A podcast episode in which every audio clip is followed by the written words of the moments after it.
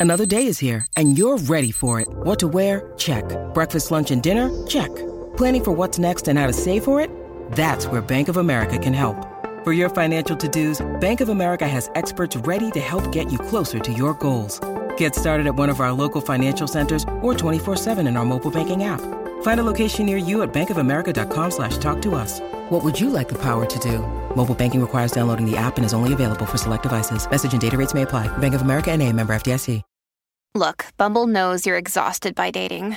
All the must not take yourself too seriously and 6-1 since that matters. And what do I even say other than hey? well, that's why they're introducing an all new Bumble with exciting features to make compatibility easier, starting the chat better, and dating safer. They've changed, so you don't have to. Download the new Bumble now. This is Optimal Startup Daily, episode 435. Customers given too many choices are 10 times less likely to buy. And the advantage of no funding. Both by Derek Sivers of Sivers, that's S I V E dot R S.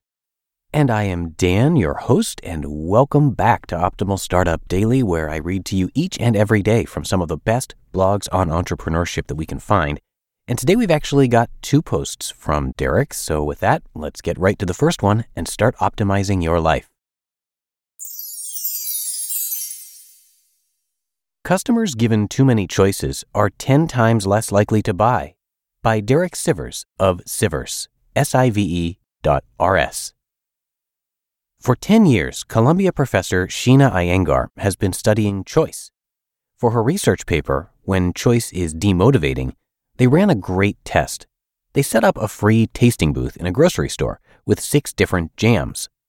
40% of the customers stopped to taste. 30% of those bought some. A week later, they set up the same booth in the same store, but this time with 24 different jams. 60% of the customers stopped to taste, but only 3% bought some.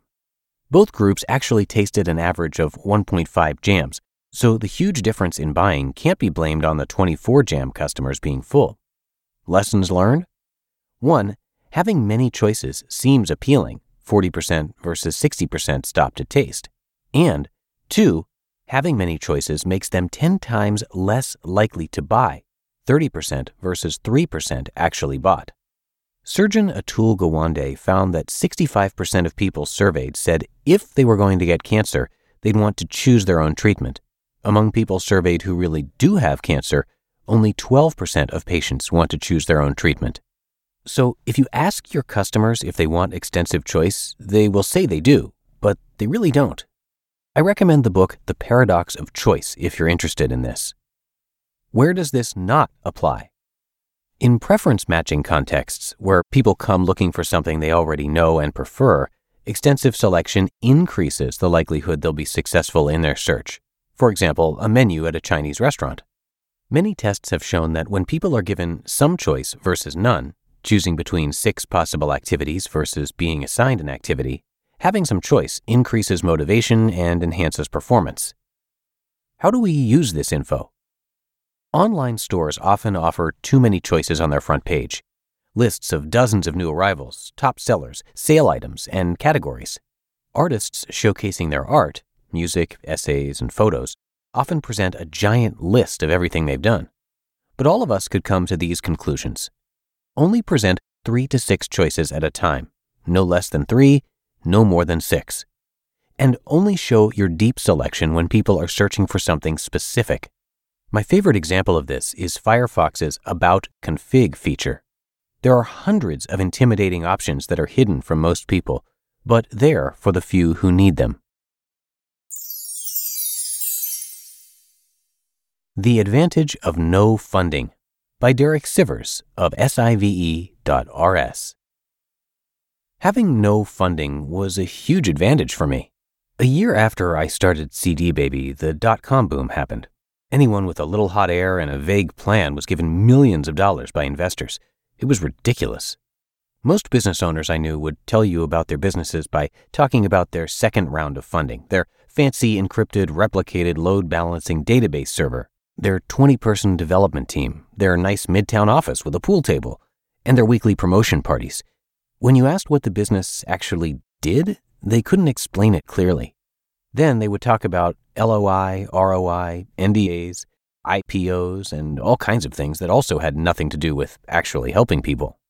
I'm so glad I didn't have investors. I didn't have to please anybody but my customers and myself. No effort spent on anything but my customers. I'd get weekly calls from investment firms wanting to invest in CD Baby. My immediate answer was always, no thanks. They'd say, don't you want to expand? I'd say, no, I want my business to be smaller, not bigger. That always ended the conversation. By not having any money to waste, you never waste money. Since I couldn't afford a programmer, I went to the bookstore and got a $25 book on PHP and MySQL programming. Then I sat down and learned it with no programming experience. Necessity is a great teacher. Even years later, the desks were just planks of wood on cinder blocks from the hardware store. I made the office computers myself from parts. My well funded friends would spend a $100,000 to buy something that I made myself for a thousand. They did it saying, We need the very best. But it didn't improve anything for the customers. Never forget that absolutely everything you do is for your customers. Make every decision, even decisions about whether to expand the business, raise money, or promote someone, according to what's best for your customers. If you're ever unsure what to prioritize, just ask your customers the open ended question How can I best help you now? Then focus on satisfying those requests. None of your customers will ask you to turn your attention to expanding. They want you to keep your attention focused on them. It's counterintuitive, but the way to grow your business is to focus entirely on your existing customers. Just thrill them, and they'll tell everyone. You just listened to the posts titled Customers Given Too Many Choices Are 10 Times Less Likely to Buy and The Advantage of No Funding, both by Derek Sivers of Sivers, that's S I V E dot R S. When it comes to hiring, don't go searching for the one, just meet your match with Indeed. Indeed is your matching and hiring platform with over 350 million global monthly visitors and a matching engine that helps you find quality candidates fast. Ditch the busy work. Use Indeed for scheduling, screening, and messaging. 93% of employers agree. Indeed delivers the highest quality matches compared to other job sites. And one of the things I really love about Indeed is that it filters out those incompatible applicants. So when you're hiring, the process is much faster and you only have to consider applicants that are already likely to be a great fit.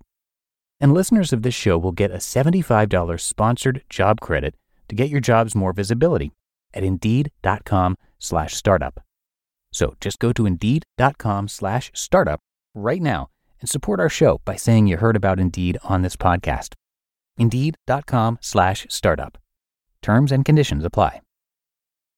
And I'm going to keep this ending nice and short for you today. I hope you have a great rest of your day, and I will, of course, be back here with you tomorrow. And that's where your optimal life awaits.